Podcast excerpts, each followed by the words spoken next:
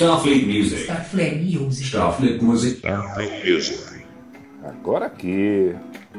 Simbora, Lucas. É verdade. Eu tava aqui falando com você do seguinte, né? Você chegou, essa energia massa, né? Eu adorei, né, o nosso começo aqui. Torcer para que a conexão vá ajudando, né? É importante. Mas, Lucas, eu queria que você dissesse pra gente, contasse pra gente, quem é o Lucas Scandurra? É, primeiro, deixa eu só te pedir uma coisa, Scandurra, com R só.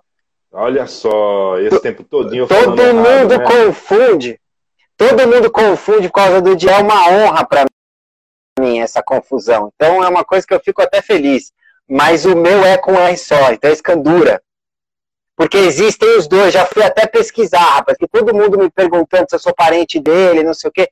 Eu fui pesquisar e existem os dois sobrenomes. Então, por isso que eu gosto também de frisar. Tem o Scandurra e o Scandurra. Mas é um prazer ser confundido com ele. Eu gosto muito, fico muito feliz. Então, vamos falar do Lucas Scandurra, não é isso? Aê! Aê! Lucas Scandurra, que não é primo daquele outro com dois R's. Beleza? Não, até onde eu sei, não. Até onde eu sei, não. Mas quem é, então, Lucas Scandurra? Gente, eu tenho que trocar isso. Eu tenho que pronunciar certo. Então, não, mas é legal, até legal falar isso, porque, meu, Edgard Scandurra, para quem não sabe, acho que todo mundo sabe, mas, enfim, guitarrista do Ira, um tremendo músico. Eu me sinto honrado mesmo. Ele tem uma trajetória muito importante no rock brasileiro, né? No pop rock, né? Então é um cara assim que ele tá muito além do Ira, né? Fez coisa com Arnaldo Antunes desde o começo da carreira só do Arnaldo Antunes, flertou com música eletrônica quando ninguém fazia. Então é um cara que assim a gente aplaude. Então eu realmente me sinto muito honrado. Mas vamos lá. Mas eu, né, com R só, que eu me chamo de o cantautor, você disse, é um pouco numa tentativa já de dizer um pouco quem sou eu, né? Então, primeiro esse cara que é um cantautor, que eu vi que hoje, curiosamente, tem muita gente que não sabe o que é cantautor, então acho que vale a pena também falar.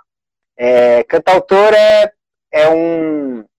Acho que em inglês seria um pouco... o singer-songwriter, né, que eles chamam, né?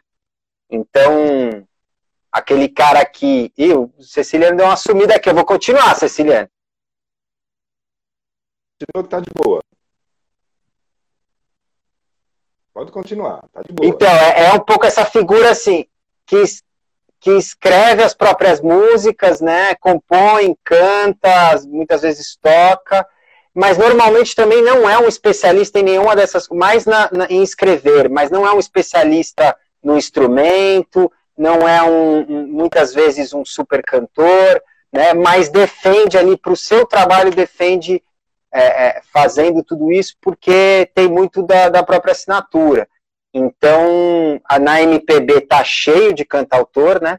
Eu me considero também isso, de alguma maneira, mas é uma versão meio torta. Então, assim, um cara que não vem da música de formação, que nem você disse, eu venho do cinema, eu sou cineasta, eu tenho um pé no teatro, eu fiz um monte de outras coisas antes de fazer esses trabalhos aí, que vocês estão conhecendo agora, e também tem isso pensando do ponto de vista mais acadêmico, mais técnico, mas do ponto de vista mais prático, eu sou esse cara meio...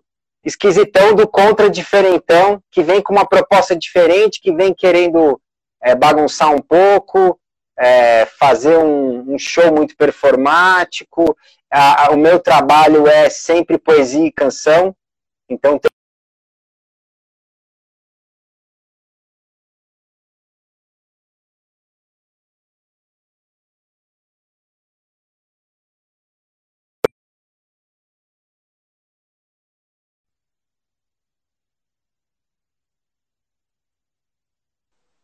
Aê, não, vambora. Qualquer coisa a gente escreve, vambora. Vamos embora, sim. Você tá falando do coco? Hã? Você estava falando, né, do cantautor, né, que, enfim, tem várias passagens, vários lances e tal. É, e aí é isso, eu acho que me descreve um pouco. Então, esse cara, esse cantautor torto, esse cantautor com essa pegada diferente, com essa assinatura esquisitona. Então, é meio isso, assim, isso me traduz bem. E o meu trabalho é sempre essa coisa, poesia e canção em pé de igualdade, e eu estou lançando, inclusive você tocou ontem no programa, né, tocou as faixas que são canções, e as faixas que são poesias. E é assim que eu estou lançando, são os compactortos, né? Acabei de lançar um agora, Eu Não Sou de Perdão, era a faixa Eu Não Sou de Perdão, né? A canção, e a poesia Sinfonia do Silêncio. E vai ser sempre assim, e sempre com clipe, e o meu show é muito performático, é muito maluco também. Então, por isso também, lá dá para ver mais esse lado torto. Cara, você, como você falou, né? Agora você lançou dia 2, não foi isso? Que acabou de sair. Isso. A gente pode chamar de EP, né? Porque tem duas faixas, uma canção e uma poesia cantada, né? Enfim, musicada, né? Que é a Eu Não Sou de Perdão e a Sinfonia do Silêncio, tá? E você disse agora que você pretende fazer isso, repetir isso mais vezes. Tipo, você vai lançar mesmo um EP mais pra frente, com uma canção e uma poesia cantada? É isso? Na verdade, eu criei, né? Sei lá, eu vi com esse formato aí que eu tô chamando de compactorto, porque eu tô me inspirando nos compactos de antigamente, que era um single, né, da época do vinil, para quem não sabe, que normalmente o artista estava trabalhando uma música, esse era o lado B, mas o lado A, desculpa, mas no lado B sempre tinha alguma outra música, né? Sim. E então eram disquinhos com duas faixas. Depois, quando o single vai para o CD, isso também acontece bastante. É que o CD a gente já não tinha muito a tradição do single, né? Mas quando era lançado, sempre tinha também alguma faixa extra, um bônus. Eu me inspirei um pouco nisso, porque eu quero lançar sempre em parzinho, em duplinha. A poesia e a canção, né? Ou a canção e a poesia. E elas conversando entre si, dentro desse formato, mas cada compactorto vai ter uma cara. E eu já lancei 2 e eu devo lançar mais 4 esse ano. Então vão ser 6 no total. Que poderia ser um disco, mas eu não queria lançar um disco. Então vai tudo assim mesmo. E aí eu tô vindo com esse formato aí, tentando fazer a galera entender. A galera tá meio confusa, mas a gente vai explicando. É verdade. Mas assim, eu penso assim, sabe, Lucas? Você tá fazendo algo que você tá inovando, né? Dentro de um cenário em que está sempre mudando. Então, se você não acompanha as mudanças, você não faz parte das mudanças, fazer parte significa inovar mesmo, que é o que você vem fazendo. Isso. Quando você diz para mim, Siciliano, olha, eu fiz um lançamento agora com 2 faixas, que é um compacto, né, como se fosse um formato de um compacto, aquele disquinho pequenininho que tinha, aquele vinilzinho, era uma música de um lado, lado B, lado A e lado B. E você diz depois, eu vou lançar mais 6, não é isso? Daqui para o final. Mais 4. No 4. Total vão ser 6. Isso. No total 6. Então, assim, para cada um deles, né, para cada lançamento desse, com 2 faixas, né, então você vai ter uma ideia diferente, você vai trazer um universo diferente, você vai trazer canções que falem de coisas. Enfim, eles se conversam, eu imagino, mas que você tá seccionando, em vez de fazer um disco com um conceito único, você está fazendo vários pequenos conceitos para você montar um só, né? No final, para a gente ouvir aí os 6 de uma vez só, aí você, pô, bicho, fantástica a ideia, eu adorei. É até legal você falar nisso, porque um dos motivos que as pessoas estão me perguntando muito, um dos motivos que eu não quis fazer um disco, além de ter uma questão comercial, de mercado, porque eu acho que hoje o disco tá complicado, as pessoas pouco estão ouvindo disco, pouco estão associando, hoje é playlist, hoje é vídeo no YouTube, mudou muito o jeito de consumir música, né? O YouTube é o lugar onde as pessoas mais consomem música. Então, acho que a gente tem que desapegar um pouco do disco, apesar dele ser maravilhoso, eu adoro, eu ouço os artistas por disco, mas acho que a gente tem que também desapegar um pouco, assim, como mercado. E já está desapegando, muita gente está lançando single, EPs, outros formatos, que eu acho que são muito legais também, mas do ponto de vista estético também tinha uma questão assim, que as faixas eram muito diferentes entre si. Eu comecei a gravar, eu fui indo por uns caminhos diferentes. E desde o começo eu não tive essa preocupação também, essa ideia de juntar conceitualmente ou esteticamente. Então, para mim, faz muito mais sentido também lançar assim, porque as poesias estão conversando com as canções individualmente. Mas no todo, tá tudo muito diferente, né? Tanto que para quem... Você tocou ontem... Você viu que do primeiro compactor para o segundo já não tem nada a ver. Os próximos vão ser mais diferentes ainda. Então tá muito uma salada. Eu preferi fazer esse diálogo dentro dessas duas faixas, né? E aí eu sempre lanço com clipe, e os clipes também eventualmente dialogam também. Quer dizer, é toda uma conversa ali dessas duas faixas. Bom, eu confesso que eu não esperaria menos, né, de você, visto que você é uma pessoa que vem do audiovisual, você tem uma conexão muito forte e sabe Sim. da importância dele, hoje em dia, para o artista. Sim. Como em um papo que a gente teve aqui, eu não vou me recordar agora, eu acho que foi com o Petrônio e as Criaturas, fica até a dica para você... Petrônio, conhece. Né? Pronto. Então fica aí a dica. Hoje em dia você não tem um filme... sem uma trilha sonora que o marque, que o identifique. Né? E você também, né, por conta dos streams, da forma de consumo, que é na tela, né, querendo ou não, você vai escutar no Spotify, você tem que abrir uma tela. Né? Você tem que ver para poder dar o play. Né? Antes você ia numa máquina, né, num dispositivo.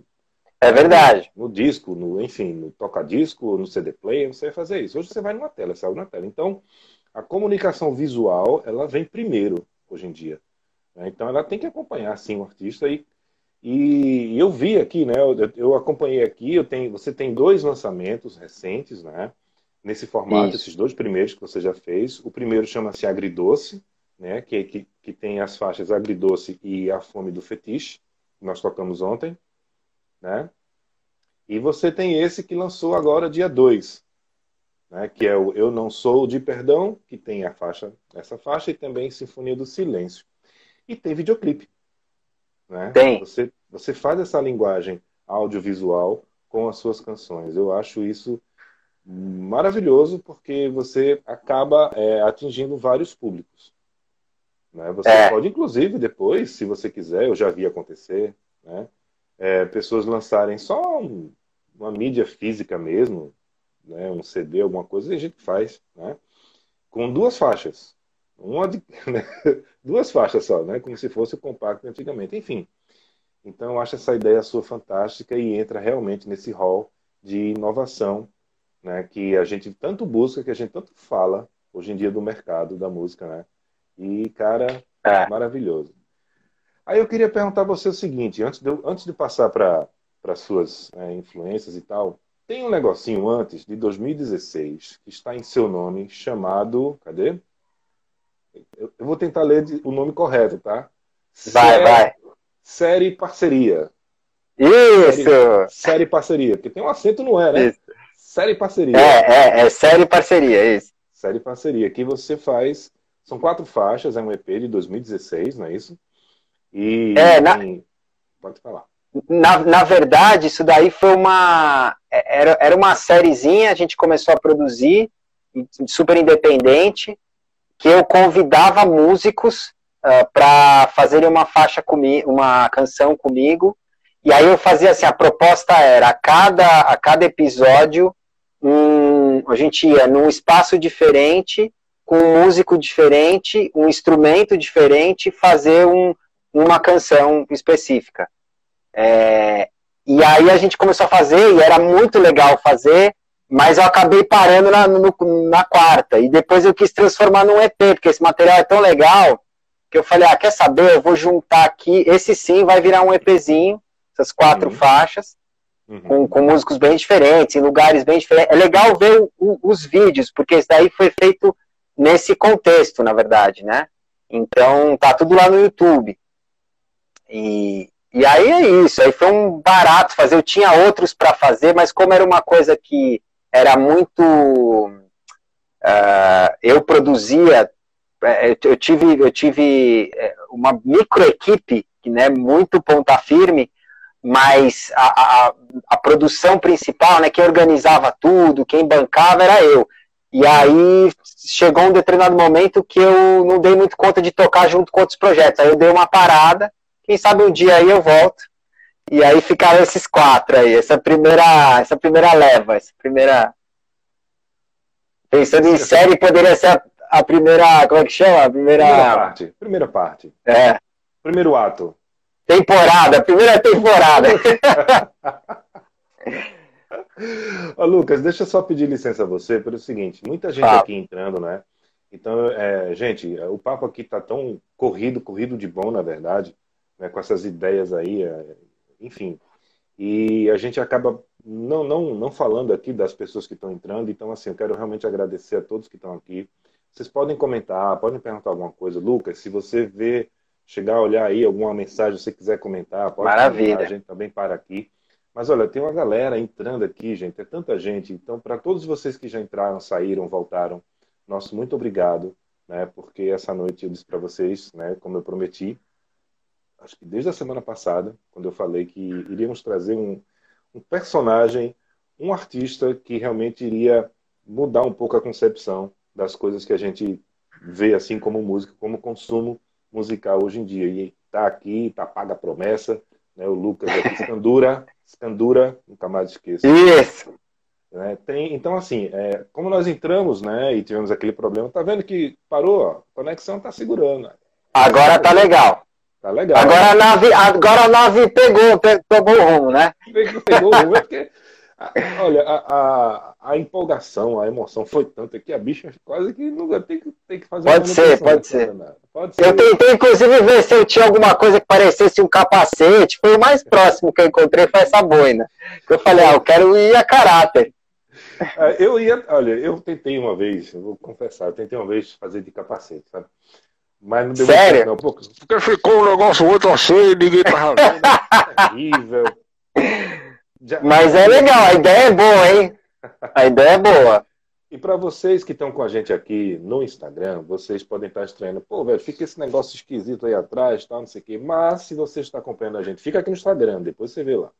Pelo YouTube, Twitch, Twitter e TheLive, que hoje nós estamos na TheLive. Tem uma nave bonita aqui atrás, tal. Inclusive, tem até aqui um recadinho que eu vou colocar para vocês, daqui a pouquinho aqui na nossa TheLive. Olha, tem recados aqui, ó, chegando pra gente aqui, ó, pelo YouTube. A Andrea Mello dizendo, amo a série Parceria. Olha aí, hein? Ah, ela participou, né? Ela fazia a produção. Ah, é? A Andrea é maravilhosa, trabalha comigo sempre, além de ser uma amiga querida. Ela e o Luna. E eles fizeram...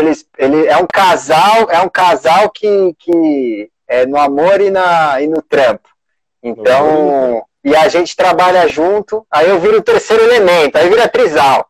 E aí depois eles trouxeram mais uma pessoa, aí já começou a virar a bagunça. Que é o Léo também. Que até eu vou aproveitar o ensejo para dizer, primeiro mandar um beijo para eles e segundo dizer, a gente formou uma espécie de de tanto fazer as loucuras junto, a gente formou uma espécie de um coletivo, nós 4, e que chama 3 Lá ou Blá, leia como quiser. E a gente está assinando os clipes, então, para quem não entendeu, viu um logo lá e falou, o que é isso aqui, 3 Lá? O que é esse negócio? É essa família audiovisual aí, somos nós 4. A forma que a gente tem, né, Lucas, você entende muito bem isso, você que vem do audiovisual e também está na música, a forma que a gente tem, muitas vezes, né, de a gente poder concretizar, realizar muitas coisas, elas vêm através de coletivos mesmo. Né? As pessoas se juntam, as ideias se formam, cada um na sua parte, funcionando como engrenagens perfeitas e vira um coletivo. E a gente vai tocando porque, né, sozinho a gente não faz nada. Né? A gente tenta, mas é verdade. Tem que juntar mesmo, dar as mãos. Tem também aqui, ó, no YouTube, tem também aqui o comentário da Uirla Rafaela, aqui, ó, mandando uma coisinha, dando uma risada de alguma coisa que a gente falou aqui, que agora eu não vou saber o que é. Né? Já falou tanta coisa aqui, né? E a galera está aqui conectada. Deixa eu só dar uma geral aqui, que às vezes é bom a gente olhar. Quando você olha aí, deixa eu fazer um comentário, pegar seu gancho. Você falou essa coisa do coletivo. Eu gosto de falar sobre isso também, porque eu acho que é uma coisa assim... Tudo bem que a gente tem e a gente viu na pandemia e está vendo várias manifestações, muita, pelo menos na classe artística, muita parceria, muita coisa, pessoas... Acho que teve, mas ao mesmo tempo eu também acho que é legal dizer que a gente vive uma era do egocentrismo, né? Uma era do individualismo. E para quem está em capitais, principalmente que nem São Paulo, que nem eu, e que para além de ser uma grande metrópole também é um lugar muito da segmentação, a gente vive muito apartado. Então eu acho que a gente precisa pensar mais nessa coletividade, né? Uma vez até eu tive o prazer de conhecer o Jorge Mautner, troquei uma rápida ideia com ele, foi uma das poucas coisas que eu falei para ele. Ele estava falando da geração de hoje, eu falei, pô, você não acha que o pessoal da tua época, me diz você que viveu, né, a tua época, você não acha que era uma galera que a força do coletivo se fazia mais presente? Vocês se juntavam mais, até porque as pessoas tinham que se juntar mais, né?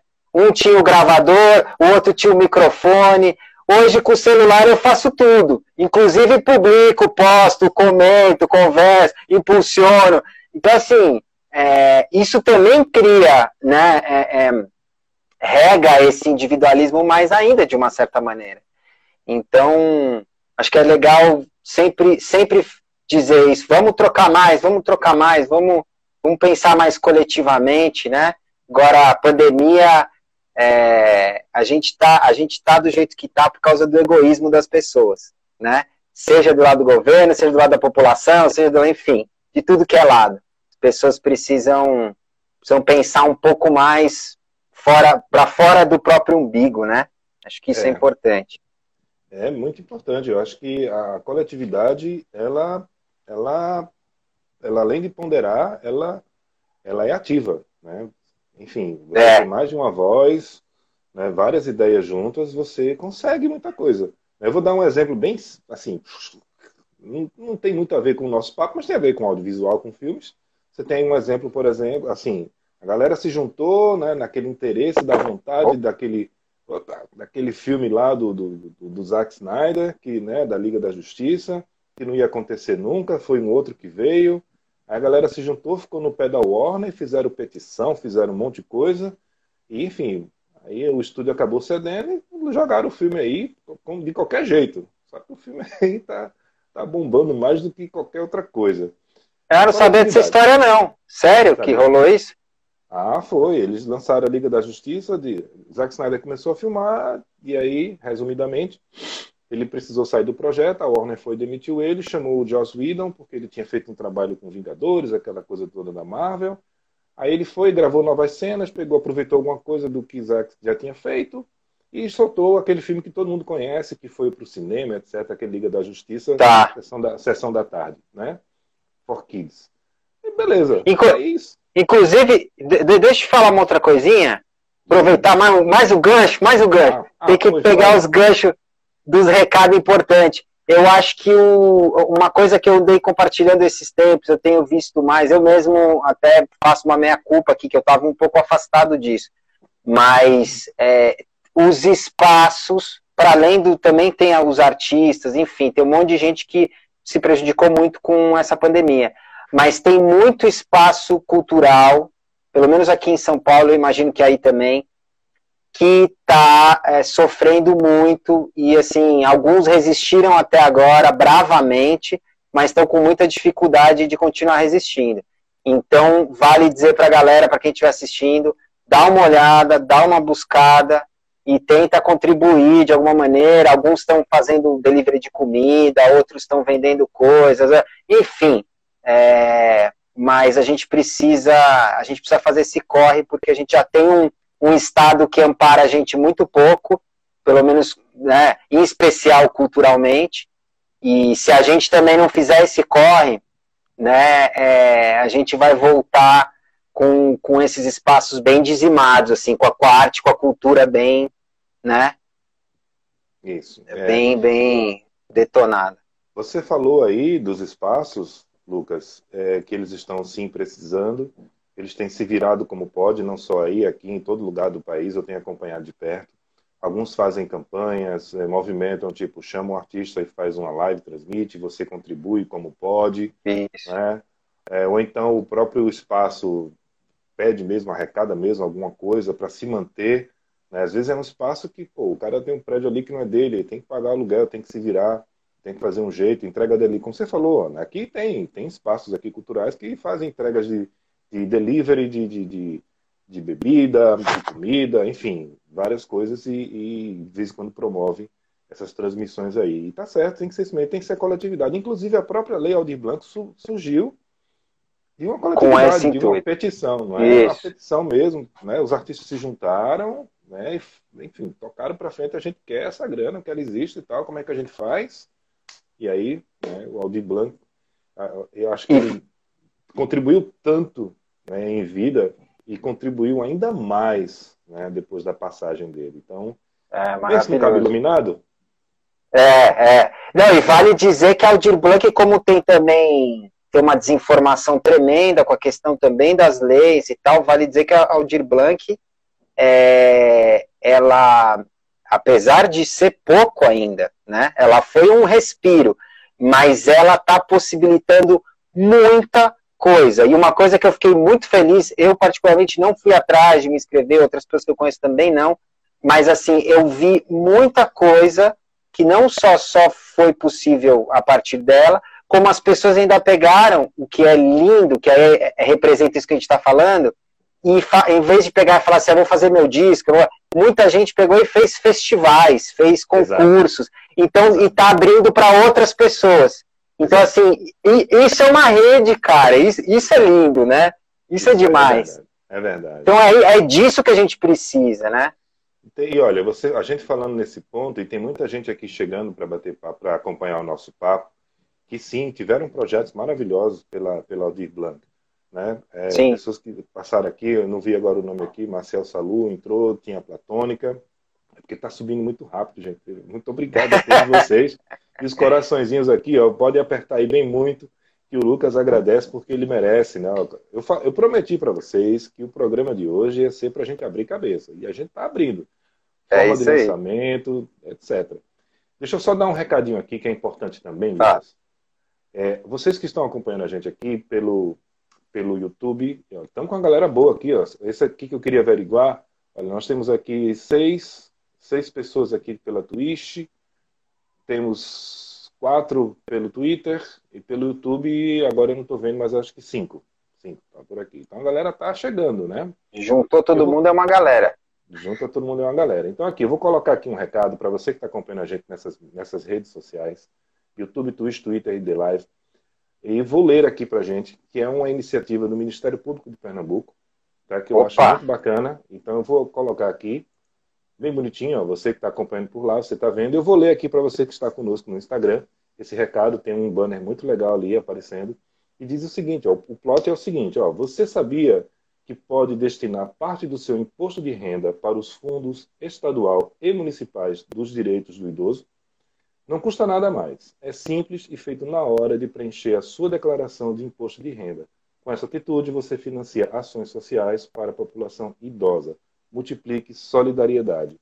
Se você ainda não fez seu imposto de renda, quem estiver vendo a gente, vai lá quando for fazer. Tem uma abazinha lá para doações, não vai custar nada para você, entendeu?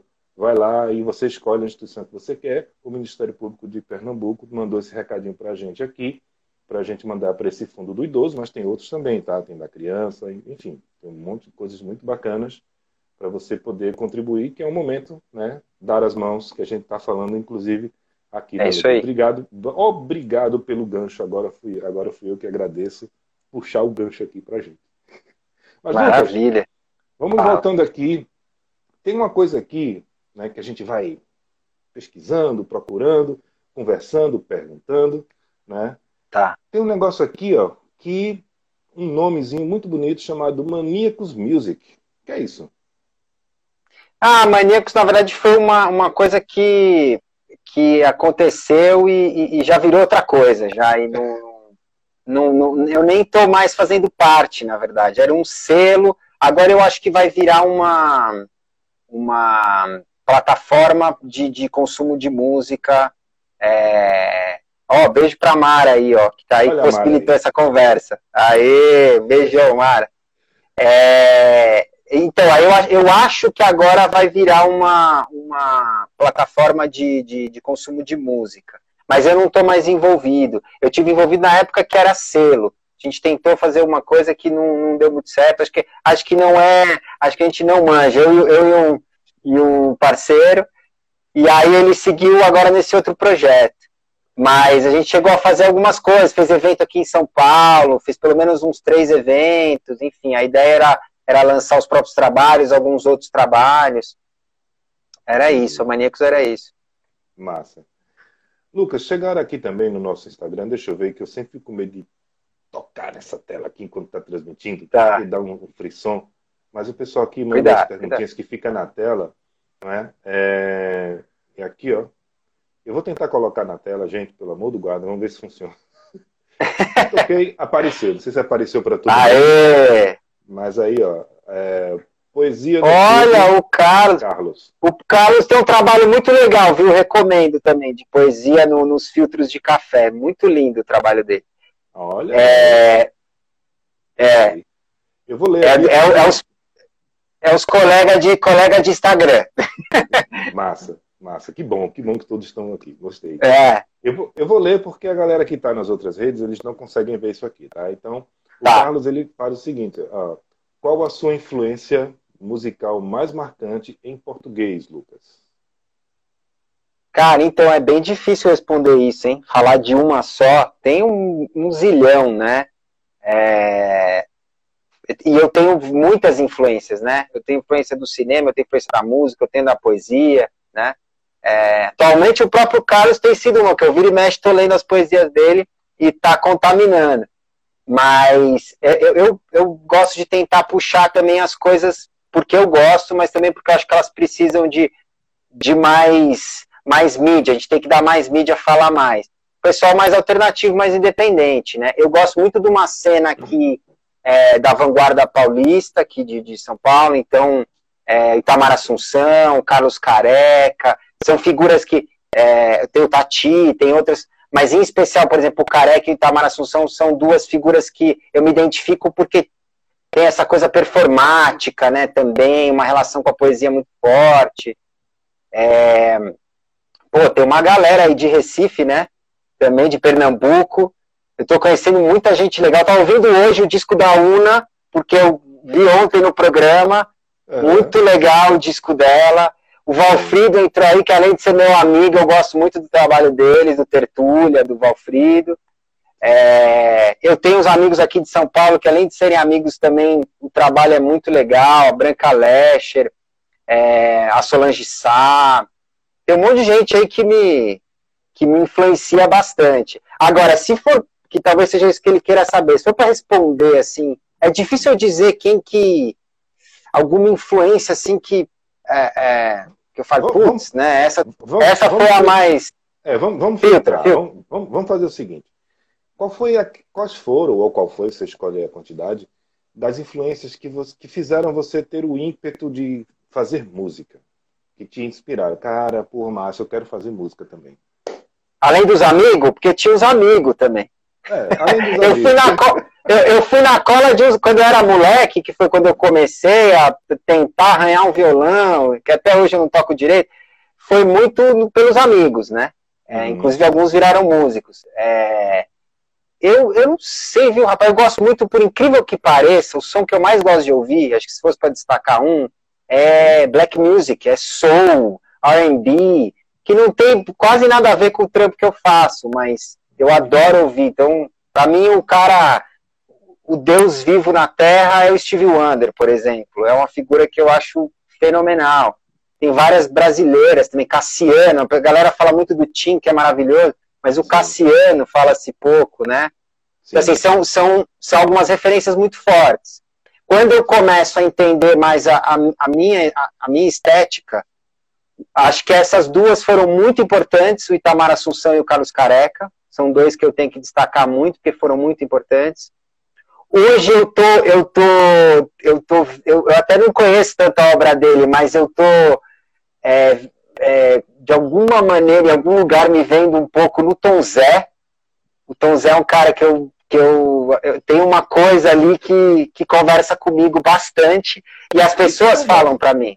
Isso é verdade, isso é verdade. Mas ao mesmo tempo, a galera também me relaciona com o Paulinho Mosca, que também é uma outra figura que eu gosto muito, eu escutei muito. Então, são muitas referências. Acho que musicalmente, talvez puxe mais pro lado de Tom Zé do que do Paulinho. Do Tom Zé, né? O Tom Zé é até engraçado, porque outro dia eu vi ele na TV, até uma coisa mais recente, ele mais velho. Eu vi uma apresentação dele, eu me identifiquei pela performance mesmo.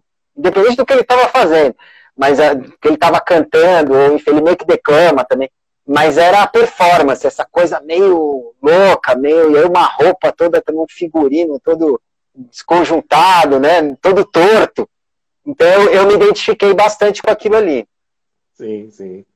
Olha, tem aqui pelo YouTube a Lauana Oliveira dizendo aqui, sucesso sempre. Lauana, beijo.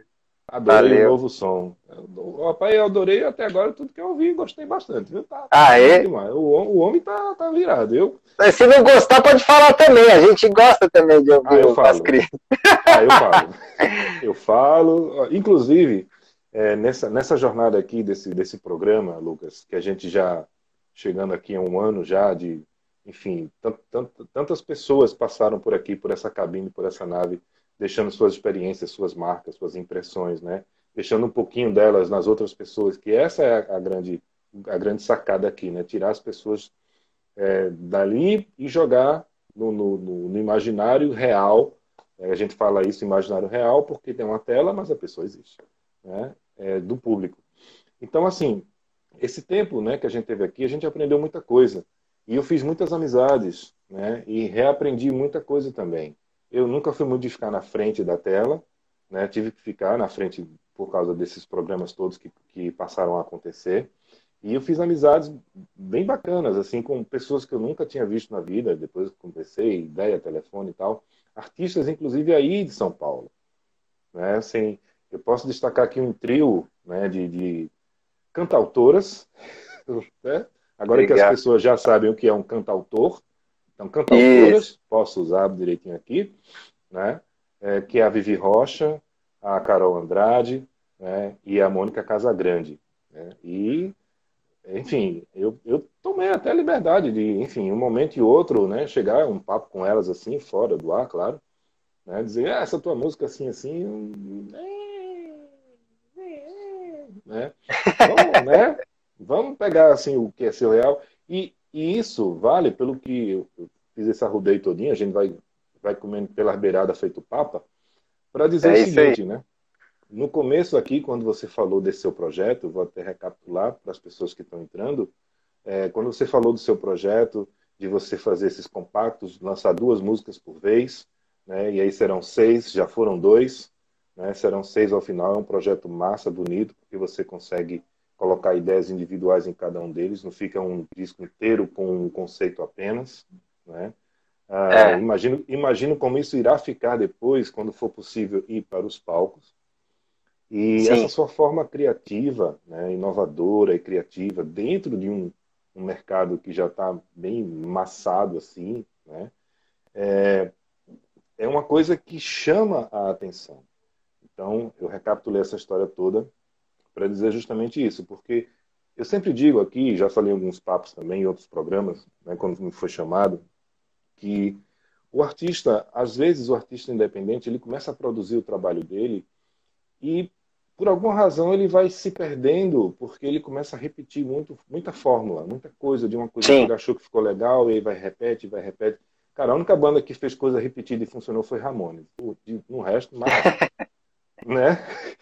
Então, assim, então o artista ele tem que ser criativo sempre, e o artista independente ele tem essa oportunidade. Ele não tem uma gravadora ali mandando ele fazer isso, aquilo, outro. É verdade. É aquela história do... Imagine que você fosse compor, gravar alguma coisa que ninguém no mundo fosse ouvir. O que é que você faria? Daí é onde vem o estalo da criatividade. E o seu som, a forma que você faz, vai muito nessa linha. Então fica, mais uma vez, meus parabéns aqui para você. Obrigada. Não, vale até dizer, além dessa dificuldade um pouco da galera entender esse formato aí dos compactortos, assim, uma coisa que até eu andei escutando de gente do meio, assim... foi a coisa do, pô, mas tem que lançar um disco, ainda mais, pô, de cara, né? Você tá se apresentando, você já vai se apresentar assim, porque a gente sabe que no mercado, o mercado tem os seus padrões, né? Ele tem a sua... dizem que muito dificilmente um crítico faz uma resenha de um single ou de um outro formato que não seja um disco, né? Então, existem questões... E porque é um padrão do mercado, não tô dizendo aqui que é também... bom, ruim, melhor ou pior. Mas aí é curioso você ter falado isso, porque assim, e é óbvio que eu tenho muita liberdade por ser independente, por, né, ser, tá meio numa alternativa, e também porque não tô vivendo exatamente do trabalho que eu tô fazendo, né, apesar de também ser, é um trabalho, mas eu não é ele que tá pagando meus boletos, então isso também... dá uma liberdade, a gente consegue criar mais tranquilamente. Então, para mim, é muito importante que eu faça o que eu quero fazer do jeito que eu quero fazer, né? E até eu citei o Itamar Assumpção, eu vou até aproveitar, vai ser uma indicação aqui para o pessoal. Para mim, me marcou demais um documentário sobre a vida dele. E, em especial, uma passagem onde aparece todo mundo que teve com ele, desde as filhas, família, banda, músicos, dizendo assim, putz, o Itamar, ele morreu pobre, né? Ele, enfim, ele teve muita dificuldade financeira e tal, e ele era um cara que queria fazer sucesso, e muita dificuldade e tal, e aí aquele pesar, mas aí todo mundo terminava falando assim, mas ele deixou a obra dele aí do jeito que ele queria, com algumas dificuldades técnicas, estruturais, porque não tinha grana, mas ele deixou o recado dele do jeito que ele queria. E isso, para mim, foi muito forte, porque eu falei, eu quero fazer isso. Eu quero também deixar... Tudo bem, eu não tô... Né, acho que uma obra que nem a do Itamar vai ser difícil. Mas, assim, eu quero deixar a minha pegada do jeito que é a minha pegada. E não ficar pondo um sapato que não cabe no meu pé, que não, enfim, que não tem a ver comigo, né? Então, isso é uma coisa que eu tenho insistido bastante. Mas eu também acho legal dizer...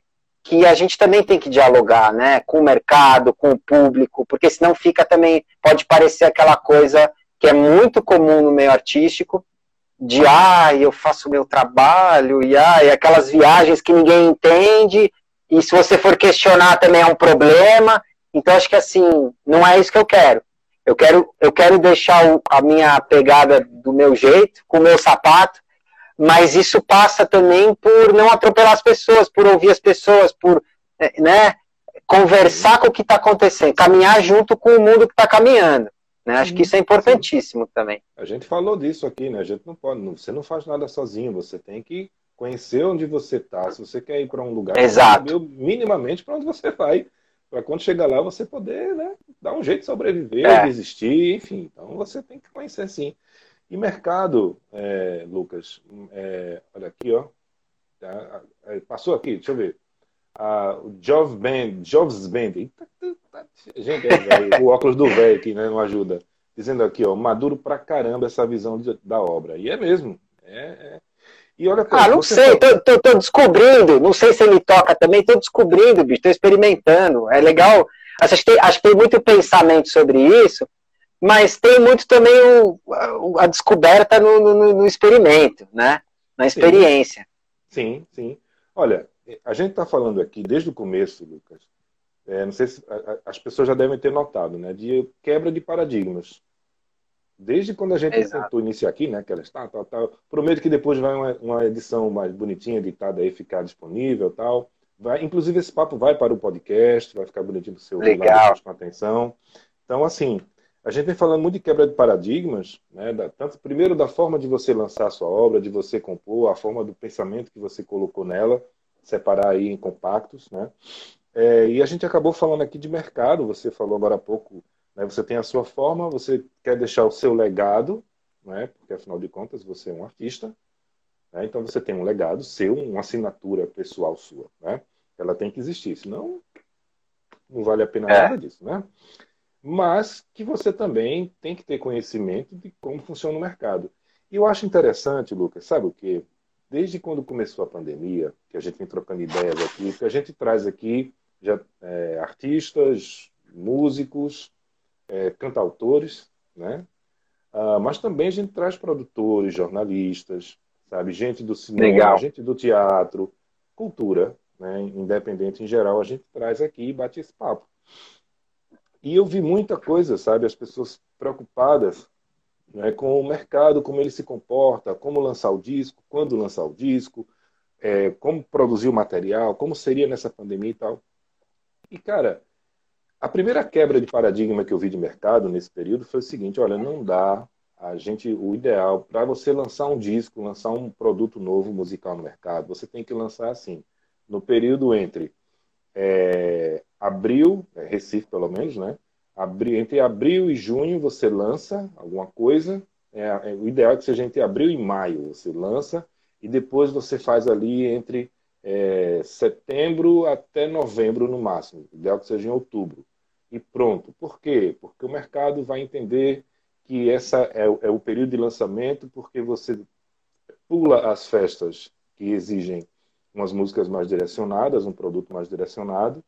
E você pula também o fato do final do ano, você lançar alguma coisa no fim do ano é ruim, porque os críticos, os avaliadores, eles não vão ter muito tempo, porque todo mundo lançou muita coisa, eles vão estar ocupados. E o que eu mais vi foi lançamento no final do ano. Genial! Cara. Por quê? Porque as pessoas viram que esse negócio de você ter esse comportamento das pessoas que avaliam, críticos, enfim... estava sendo contínuo, não tem mais um período. Concordo que exista o período festivo, né? Que, enfim, tem que ter música direcionada. Música do Carnaval, música do São João, beleza.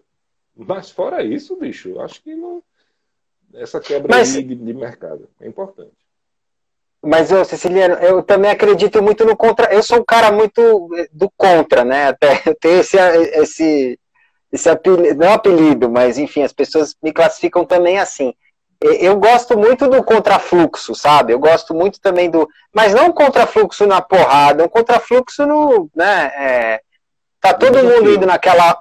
Eu não surfo, não sei se esse paralelo é bom, mas tá todo mundo indo numa onda, você vai na outra. Tem um monte de onda no mar, né? Eu acho que tu pode não ser a melhor, a perfeita, a maior, mas existem outras. Então eu acho que, às vezes, inclusive, o contrafluxo ele pode ser uma grande surpresa, né? A pandemia, por exemplo, bagunçou tudo, e eu, neste momento, apesar de estar muito feliz que eu estou lançando, e foi engraçado que eu tive um pouco essa, não sei se intuição, pensamento, mas eu não consegui, até a própria pandemia me atrapalhou um pouco, que atrasou tudo, que eu estava, né, para finalizar as faixas, para fazer tudo e tal, mas eu queria muito ter lançado no começo da pandemia, onde todo mundo segurou, né? Todo mundo deu uma freada, quem tinha coisa para lançar segurou. Tudo bem, show não dava para fazer, a gente teve que cancelar. Eu tive 3 shows cancelados. Mas assim, lançamento nas plataformas, podia muito bem lançar. Todo mundo segurou, e aí agora todo mundo tá soltando. Então eu já tô assim, putz, por que eu não lancei antes? Porque ia pegar um contrafluxo onde estava todo mundo em casa, né? Ninguém lançando, ninguém entre aspas, porque tinha gente lançando, mas a maioria não, e as pessoas consumindo muito, porque as pessoas estavam em casa, né? Então eu acho que é legal também a gente dar essas, né, esses cavalo de pau, assim, sei lá, mudar esse, né, e mudar de faixa. Acho que é importante, entendeu? Olha, é o seguinte, É o que a gente falou desde o começo, é a palavra que nós temos, a palavra de ordem aqui desse papo nosso. É inovar. Você percebe as brechas e vai por onde você não acredita. Mas é aquela história, você tem que conhecer o mercado, até mesmo para poder... Né? Você tem que ter cultura para poder conhecer a escultura. Senão você não vai, né? Você vai olhar para uma coisa e não entender. Você tem que entender. Exato. Você vai encaixando por ali, vou por aqui, vou por lá. Enfim, eu acho importante. Deixa eu só dar um recado, perdão, a Nilza José de Lima, aqui conosco pelo YouTube, ela dizendo: aí, Lucas, adoro o seu som, sou fã do seu trabalho. Olha aí, rapaz. Obrigado, beijo pra ela. E tem mais coisa aqui, ó, deixa eu ver aqui, né? O povo mandou aqui, fico com medo danado, mas vamos lá, deixa eu apertar esse negócio. Aqui, ó, apareceu aqui também, o Instagram aqui, ó, Estúdio 3, né? Espaço. Ah, Estúdio 3 é um espaço de dança também, uma companhia de dança muito legal aqui de São Paulo. Dizendo, esse menino é um talento. É mesmo, viu? Eu não discordo. Vindo deles, pô, quem sou eu? E tem mais um aqui, acho que é do Estúdio de Dança também. Deixa eu só ver aqui para não ficar perdido, né? Palminhas para você. Aê. Você merece, palmas para nós. O Lucas merece. Lucas, a gente falou tanta coisa aqui, como eu falei para você e avisei para as pessoas também, isso aqui não é entrevista, isso aqui era um papo, uma troca de ideia para a gente desaguar, conhecer, apresentar. Então eu vou falar aqui para as pessoas que estão vendo a gente. Procurem lá Lucas Scandurra, com um R só, né? Aê! No YouTube, plataformas de streaming, ouçam o som, mas vejam os videoclipes. Amanhã, inclusive... Por favor. Amanhã nós vamos ter o nosso programa, nosso Fleet Videos, Música Independente, nossa novelinha das quartas-feiras, 21 horas.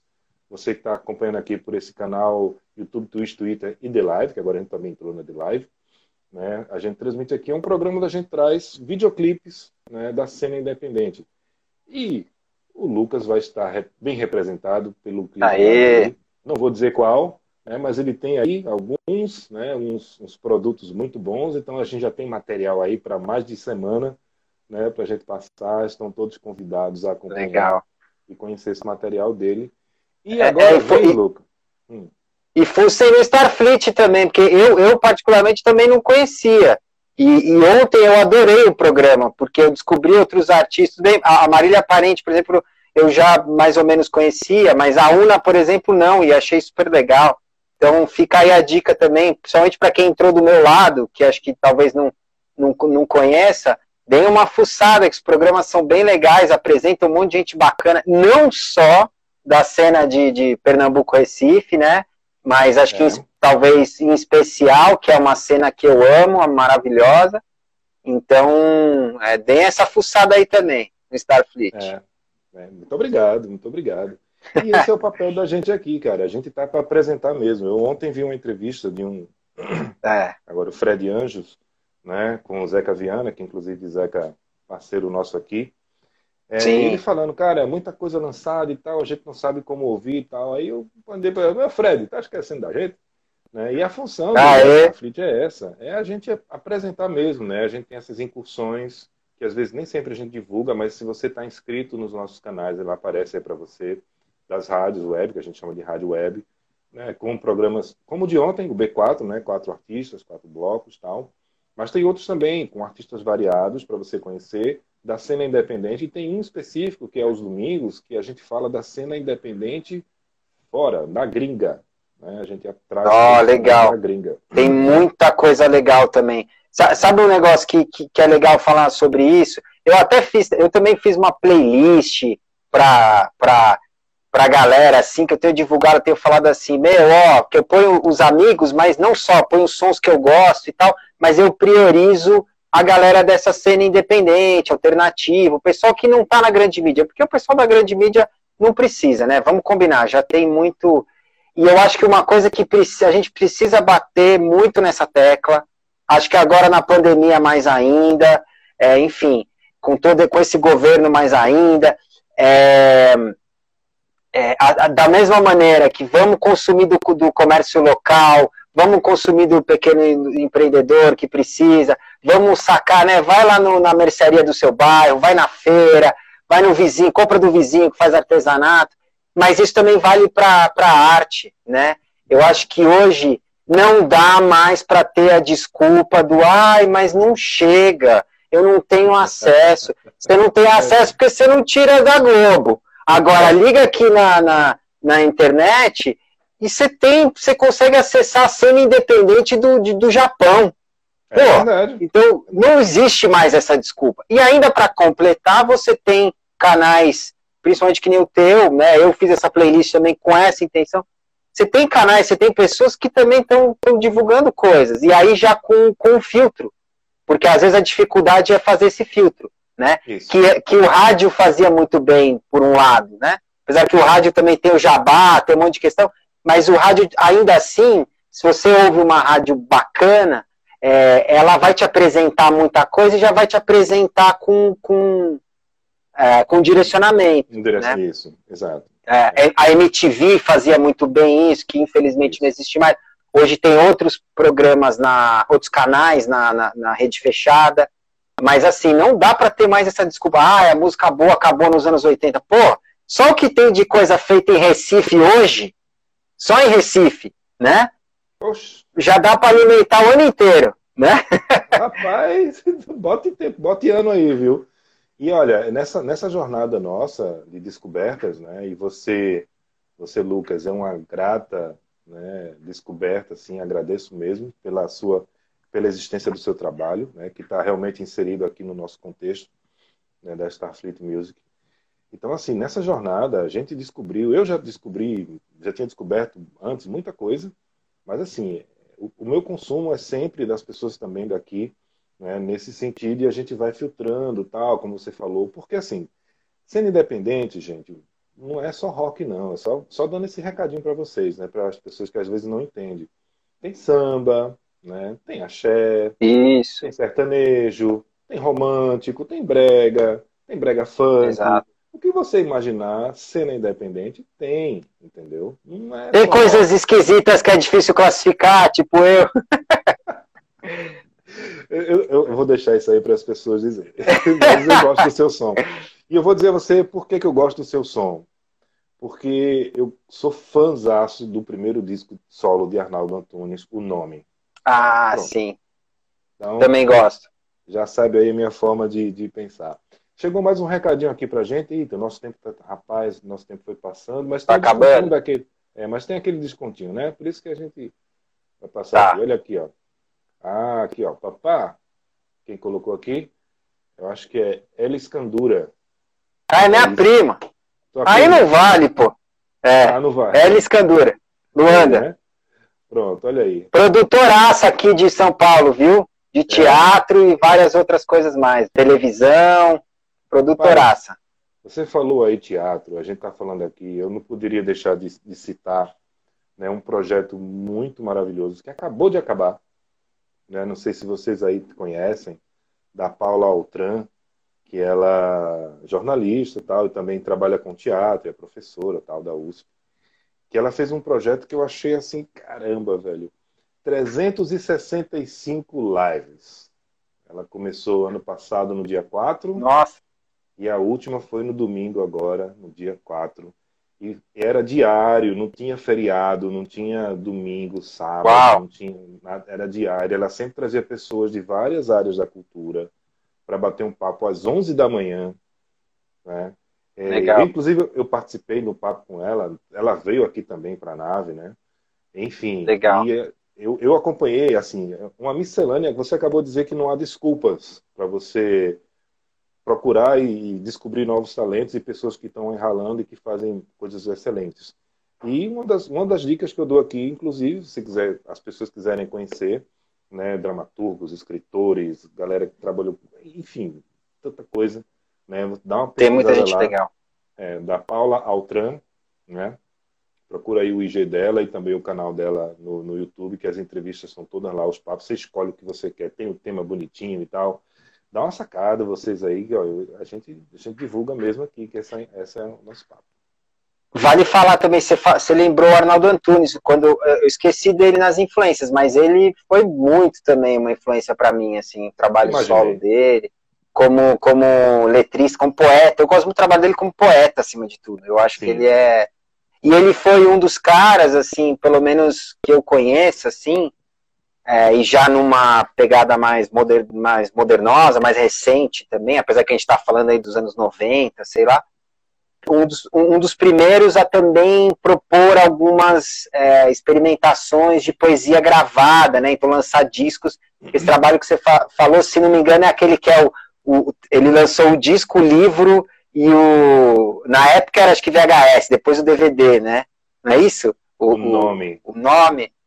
Eu não sei se é o nome ou se é o... Tem aquele que é as coisas, eu não sei qual dos dois é agora. Eu acho que... Mas...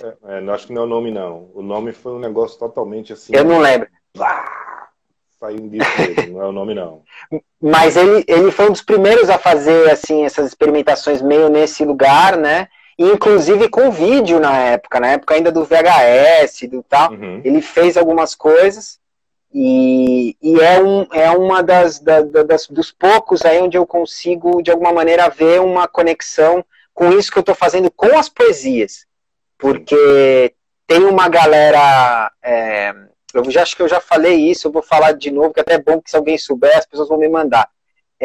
Tem uma galera fazendo coisa com poesia, eu acho que principalmente aí na cena pernambucana, mas as pessoas estão fazendo mais naquela pegada de ou musicar as poesias, uhum. ou as poesias andam junto com elas estão no meio da canção, né? O Tertúlia faz isso, tem uma banda aqui de São Paulo, que é a banda da Portaria, que eles fazem isso também. E eu queria fazer uma coisa que assim, não, eu quero gravar a poesia e que ela seja uma faixa, com a sua própria identidade. Que a Sinfonia do Silêncio é isso, Agridoce também, mas para você escutar no Spotify, que nem você escuta uma canção. Mas ela não é uma poesia musicada, ela é uma poesia, né, em áudio, sei lá, né? Então pensar uma estética, que foi até um desafio, eu tenho trabalhado com os parceiros, e aí tem esse desafio de explicar e eles também sacarem, a gente chegar num lugar. E aí eu acho que nesse sentido o Arnaldo Antunes foi um dos caras que mais me influenciou, porque ele fez umas experimentações que também, não sei se a ideia dele era essa, mas acabou meio flertando com isso, né? Acho que a mais famosa é aquela, o Buraco do Espelho, né? Que é tipo uma faixa que ele vai declamando e ela tem uma coisa... ela não soa muito como uma poesia declamada, ela soa mais como uma poesia que é daquele jeito, né? Exato. E eu acho isso bem legal, assim. Então, ele foi uma referência importante também. O Buraco do Espelho, que está no terceiro disco de Arnaldo, que agora fugiu da ideia da cabeça, da lembrança, porque véio assim mesmo. É o Silêncio, eu acho. O Silêncio, não é? O nome do disco? Acho que é o Silêncio. É o Silêncio, que tem a faixa lá, a abertura, o Silêncio, tem a participação também, uma das faixas de Chico Science, enfim, é um terceiro disco maravilhoso, gosto muito. Lucas, chega um recado aqui, ó, o mundo precisa urgente da delicadeza dos poetas. A Neita Nel, ou é Nelta Nel? Nelta, é minha mãe. Nelta! Nelta é minha mãe, beijo pra ela. Nelta, isso mesmo, o mundo precisa urgente das delicadezas dos poetas. Lucas, você pode, assim, você já vem fazendo seus trabalhos aí, né? Ao longo desse papo a gente descobriu aí essas coisas bacanas e pelo visto você, como inquieto que é, acho que já deve estar formulando alguma coisa aí com essa história da poesia falada, né? Exposta, quem sabe pequenos vídeos, quem sabe podcast, enfim, fica a ideia aí para o Lucas desenvolver. Lucas Scandurra, que não é primo daquele outro. Não que eu saiba. Um dia eu ainda vou... Eu tenho uma ideia de fazer um documentário para saber, eu indo atrás dele, assim, saber se ele é meu. Aquela coisa meio Michael Moore, sabe? Tipo, indo atrás, assim. Mas é uma grande brincadeira para falar dele também, porque é uma figura, como eu disse lá no começo, bem bacana, assim. Que as pessoas precisam conhecer melhor para além do Ira, né? Sim. Acho que tem essa coisa. Eu vou pegar esse gancho aí dessa mensagem da minha mãe, que também eu acho que é legal. As pessoas falam muito isso. Ela disse uma coisa que as pessoas falam porque é verdade, que a gente precisa de poesia e tal. Então, os poetas também precisam de vocês, né? Então, assim, Consumam poesia também, isso é importante dizer, né? Comprem os livros dos poetas, né? Vamos lá compartilhar e assistir. E hoje tem esses outros formatos, videopoema, tem uns videopoemas maravilhosos. Então, assim, consumam também, né? Para além existe mundo depois do Camões, depois do Drummond, existe coisa, gente. Mesmo do Leminski, que é maravilhoso. Sim. É isso aí. Lucas, meu bom, eu gostaria de convidá-lo agora para você deixar um recado aqui. A gente está agora sim, nosso tempo, né, está no fim. Eu queria pedir para você, por gentileza, deixar um recado aqui para as pessoas que estão conosco, para as pessoas que vão ver ou rever mais à frente, que isso vai ficar guardado aqui com a gente, vai estar exposto, também entrará para o nosso podcast. Deixa um recadinho seu, do Lucas Scandurra. Falei certo. Aê! A gente aqui. Ah, eu já dei tanto recado, que acho que eu estou até recadeiro demais. eu acho que hoje, para mim, o maior recado, né, que está tudo meio conectado, assim, é essa coisa do... Gente, vamos olhar mais além do umbigo, né? Acho que... E aí isso vale nesse sentido... Para mim, me interessa mais hoje falar nesse sentido, assim... Vamos pensar mais coletivamente, então vamos comprar do mercado local, vamos conhecer os outros artistas, vamos lá, vamos dar força para toda essa galera, vamos compartilhar. As pessoas se esquecem de que o compartilhamento, a curtida é legal, o coraçãozinho é legal, mas o compartilhamento tem um poder absurdo, porque ele é o boca a boca virtual. Então, se você compartilha uma coisa... Por que as coisas viralizam e as pessoas ficam sabendo? Porque muitas pessoas compartilharam. Então, não compartilhem só as piadas e os memes. Compartilhem as coisas boas, né? Tem muita gente que faz isso, mas eu estou frisando. Compartilhem os caras que estão precisando. O Caetano não precisa, né? A Beyoncé muito menos. Mas a gente precisa. Então, compartilhem muito, né? E vamos para além do nosso umbigo, né? Vamos, acho que está se falando muito em empatia. Acho que a maior empatia é essa, né? Acho que a maior não egoísmo é esse. Eu ver lá se o meu vizinho está bem também, se o, né? E isso passa também por esse lugar. Hoje está passando muito por esse lugar da saúde, né? Então vamos usar nossa máscara, vamos manter o distanciamento. Aqui em São Paulo o povo usa máscara, acha que tá tá resolvido, né? Tá com a proteção divina, né? E espero que esteja, mas além da divina, manter o distanciamento também, que é importante, vai ajudar. Então tem tudo isso passa por esse lugar, desse umbigo. E eu acho que também uma outra coisa importante que aí eu venho notando mais nesses últimos tempos. Eu falei lá atrás, a gente tá muito no nosso mundinho. Vamos ver o que as pessoas... Vamos oferecer nosso ombro também. Eu acho que eu estou vendo que tem muita gente que está... Acho que o dinheiro, a comida e tal, a gente resolve. Mas o mais difícil é se o cara está deprimido, se o cara está pirando, né? Então, e às vezes, uma troca de ideia, né, vai resolver. Fazer uma chamada e trocar uma ideia que nem a gente está fazendo vai ajudar muito.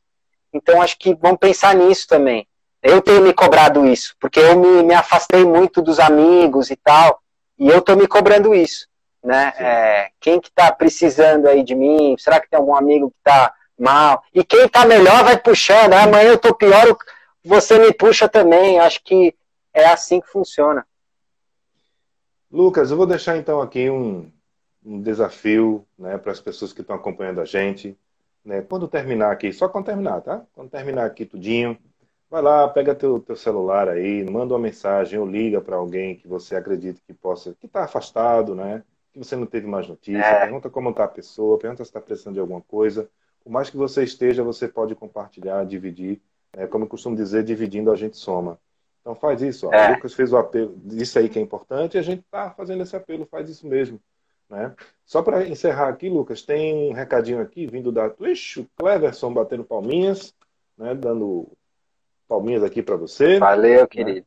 A Ruana dizendo, concordo com sua mãe, precisamos dos poetas para aturar essa vida tão corrida e difícil.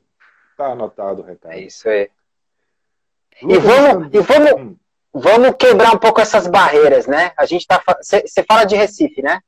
Sim, da nave. Vamos quebrar essas barreiras. Eu faço questão de falar isso, inclusive porque os pernambucanos me deram uma acolhida quando eu estive aí, me dão a distância maravilhosa, eu nunca vi uma acolhida tão fantástica. Então eu acho assim, só que eu venho de um lugar que é a terra da segmentação, é a terra da discriminação, do preconceito. Então vamos parar com isso, a gente precisa se juntar, ainda mais agora nesse momento de pandemia. Tá na hora de parar com eu sou Flamengo, você é Fluminense, tipo, né, é Corinthians e Palmeiras, chega, né, eu acho que já tá mais que provado que é isso que tá levando a gente pro buraco, inclusive do ponto de vista político, do ponto de vista social, econômico, chega, gente, vamos, a gente precisa quebrar essas barreiras, e o Brasil, ele tem uma dimensão continental, ele tem uma diversidade que é um negócio muito louco. Por isso que os gringos ficam loucos quando vêm pra cá, né? É verdade, cara. É maravilhoso. Então vamos abrir as porteiras, gente. Vamos trocar com os vizinhos aqui de estado, de cidade, né? Quanto mais eu troco, mais feliz eu fico. Mais louco eu fico, com mais ideia. Fui pra Recife, voltei além de carinho, de tal... Eu voltei assim com uma enxurrada de informação, de insight, de ideia, de... Pô, foi sensacional. Então, assim, façam isso, façam virtualmente também. Vamos atrás lá das coisas, vamos fuçar. Acho que é isso. E fora do país também, e vambora. Certíssimo. Beleza? Porque a gente quer encerrar, mas aí fica o povo mandando mais mensagem. Vamos botar aqui só mais uma pra gente encerrar. Chegou aqui, ó. Até a contagem dá, né? Até a contagem dá. Olha aqui, ó. O Luiz. Luna é parceirão também. É o marido da Andrea, que falou antes. Ele é meu diretor de fotografia preferido do mundo. Mas, ó, é o Luiz Luna. Rapaz, mas olha, a pessoa já tá. Enfim. Ótimo programa. Vamos construir mais pontes como essa. Nada de muros. Parabéns. Tá aí o recado do Luiz Luna, né? Luiz, obrigado, é isso mesmo, né? E a gente está aqui para isso mesmo, para dividir mesmo. O Lucas, né? Ele pôde ontem sentir um pouco disso quando acompanhou o nosso programa, essa divisão, essa partilha, né? Que a gente faz hoje também aqui, fazendo essa união, né? Então vamos todo mundo se inscrever aí, ó. Vamos seguir o Lucas, vamos pegar lá no canal do YouTube do Lucas, vamos pegar o Spotify, se você tiver, Deezer, Tidal... Tem tudo. Você vai lá e clica lá para seguir também, para salvar, né, porque é assim que a gente faz. Aqui é Starfleet, se você tiver afim de se inscrever no nosso canal... Você se inscreve, vai no Starfleet, né? Também. Se inscreve no YouTube, no Twitch, Twitter, TheLive, é para você escolher, tem o Instagram, né, enfim, tem uma programação massa, amanhã tem programa de videoclipe. A gente dividindo, a gente soma e a gente diversifica, porque é para isso que a gente está aqui mesmo, para dar opções. E aí vocês escolhem o que você gosta, o que você não gosta, o que você acha bom, o que é bem feito, o que é mal feito. Aí é com você. A gente está aqui para entregar um cardápio bonitinho. Lucas, meu bom, muito boa noite. Muito obrigado. Obrigado de verdade. Eu que agradeço. Obrigado pelo papo, da gente poder falar abertamente dessas ideias novas, da sua pessoa, da sua energia, né, que ela... Estou ansioso para quando terminar isso tudo e você tiver show, eu quero ver o seu palco, o seu show, né, para poder a gente... Turnê Nordeste. Cara, vai ser... A minha chama Ator Turnê, é Ator Turnê Nordeste eu vou fazer, já tá combinado. Ator Turnê, gostei, é isso aí. Gente, seu Insta é Lucas Scandurra. É Lucas.Scandurra. É Lucas.Scandurra com um R só. Isso. Ele não é primo do outro. Isso. Não que eu saiba. Não que ele saiba. Obrigado, viu, Ceciliano? Obrigado. Eu uso também muito. Eu criei também essa coisa do beijos, né? Porque já é abraço, já é beijo. Aí quando eu trocando com a galera de Pernambuco, surgiu que para vocês tem que ser achejos, né? Porque vocês falam muito cheiro, né? Então, cheiro. Achejos, que aí já é o combo todo, abraço, beijo, cheiro, já é tudo junto. E eu acho que tá sendo o jeito da gente viajar nesse momento, é esse, né? É fazer uma live com você aí, depois falar com um amigo lá de outro país, então vamos viajar, né? É isso aí. Lucas, muito obrigado. Muito obrigado. Eu que agradeço. Nos pedindo a todos vocês uma boa noite, um excelente fim de noite. Descansem, aproveitem. Esse programa vai estar disponível em nossos canais no YouTube, Twitch, Twitter, TheLive e também aqui no nosso IGTV, né? Mas também vai estar no nosso Fleetcast, que é o nosso podcast que você pode ouvir aí no Anchor, Apple, Spotify, em cada lugar, que eu sempre esqueço que a cabeça do velho já está ruim mesmo. Certo? É isso aí. Eu vou convidar vocês ao término do nosso papo, se você estiver aqui na YouTube, Twitch, Twitter e TheLive, ao término do nosso papo a gente vai rolar duas musiquinhas aí, duas faixas maravilhosas aí do Lucas para vocês ouvirem mais um pouquinho desse cidadão que esteve aqui conosco. E semana que vem nós estaremos de volta com o nosso Live Nights com Rafa Emery. Opa, legal!